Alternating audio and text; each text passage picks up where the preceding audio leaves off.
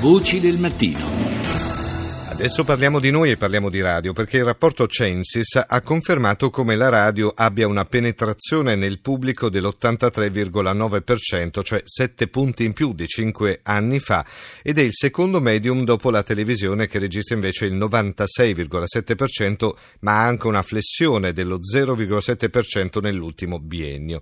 Quello che stupisce molto è che, nonostante la radio abbia 120 anni dalla sua nascita, quando Marconi lanciò il primo segnale originale nella sua tenuta di Pontecchio sull'Appennino emiliano, beh, a 120 anni la radio, il medium radio, ha ancora una sua presenza molto importante. Buongiorno al professor Giampiero Gamaleri, preside della Facoltà di Scienze delle Comunicazioni all'Università Telematica Internazionale Uninettuno. Professore, buongiorno. A tutti voi.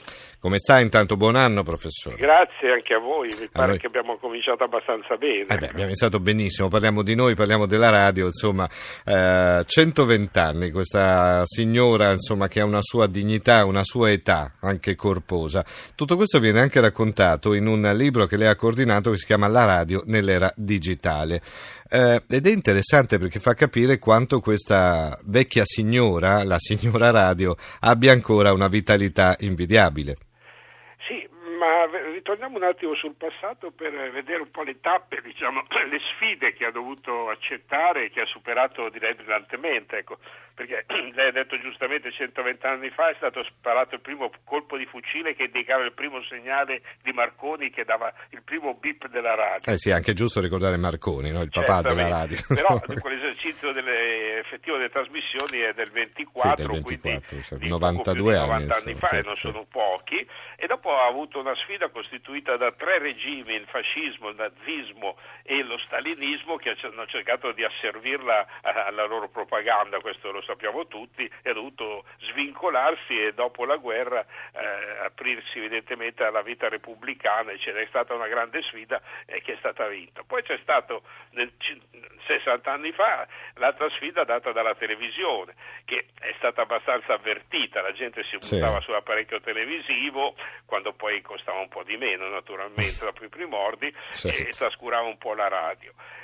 La radio poi però ha recuperato anche questa sfida con i dati che lei citava e oggi ha eh, la sfida di internet eh e qui sì. c'è una cosa curiosa che invece di subirla la cavalca perché nascono le web radio, cioè ci eh sono già, delle eh radio, tra cui anche ovviamente quella della RAI, che oggi vanno per tutto il mondo senza dover ricorrere a quelle cose un po' macchinose che sono le onde corte con quegli eh apparati. Certo. Eh sì, ricordiamolo anche perché la RAI non ha solamente i tre canali generalisti, insomma quelle che vanno uh, sulle FM, ma ci sono anche delle web radio che sono anche molto interessanti e molto specifiche, quindi insomma lo consigliamo ai nostri ascoltatori di fare un giro anche nel web e cercare le web radio della RAI.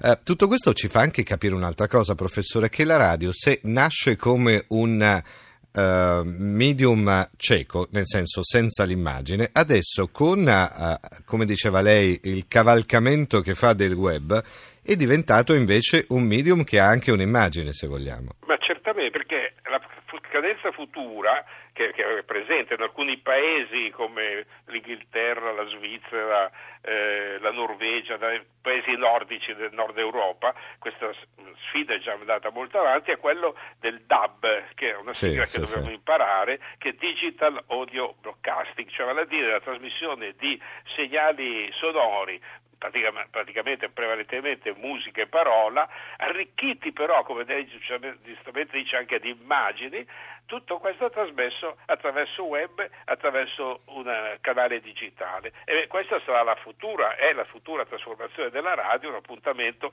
che senz'altro sarà colto perché è nella, nello sviluppo delle cose. Insomma, questa vecchia signora ancora ci farà sognare per molto e noi siamo molto contenti che questo avvenga. Io intanto mi devo correggere, lei non mi ha corretto perché è troppo educato, ho detto medium in inglese, ma è medium perché è latino in effetti. Quindi... Ma quella è una scelta, insomma, se uno vuole fare il latinista giornalista fa medium, no, vabbè. vuole fare l'anglista fa medium. Ecco, diciamo medium, visto che siamo in Italia e il latino, insomma, è come dire, le, le nostre basi.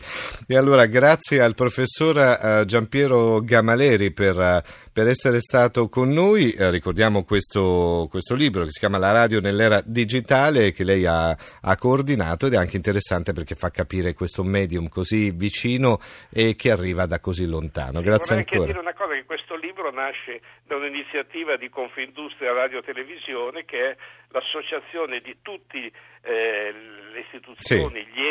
Gli enti, le società radiotelevisive, sia pubblica come RAI sia private, che diciamo, si interrogano non solo eh, sulla loro gestione quotidiana ma anche sul loro futuro, sullo sviluppo e soprattutto tendono a essere competitive rispetto a una pressione che viene dall'estero che come possiamo facilmente immaginare è molto molto forte. E ricordiamo anche l'editore che è Rubettino a questo punto. Grazie professor Gamaleri per essere stato Grazie con noi, buona giornata e buon anno. Presto.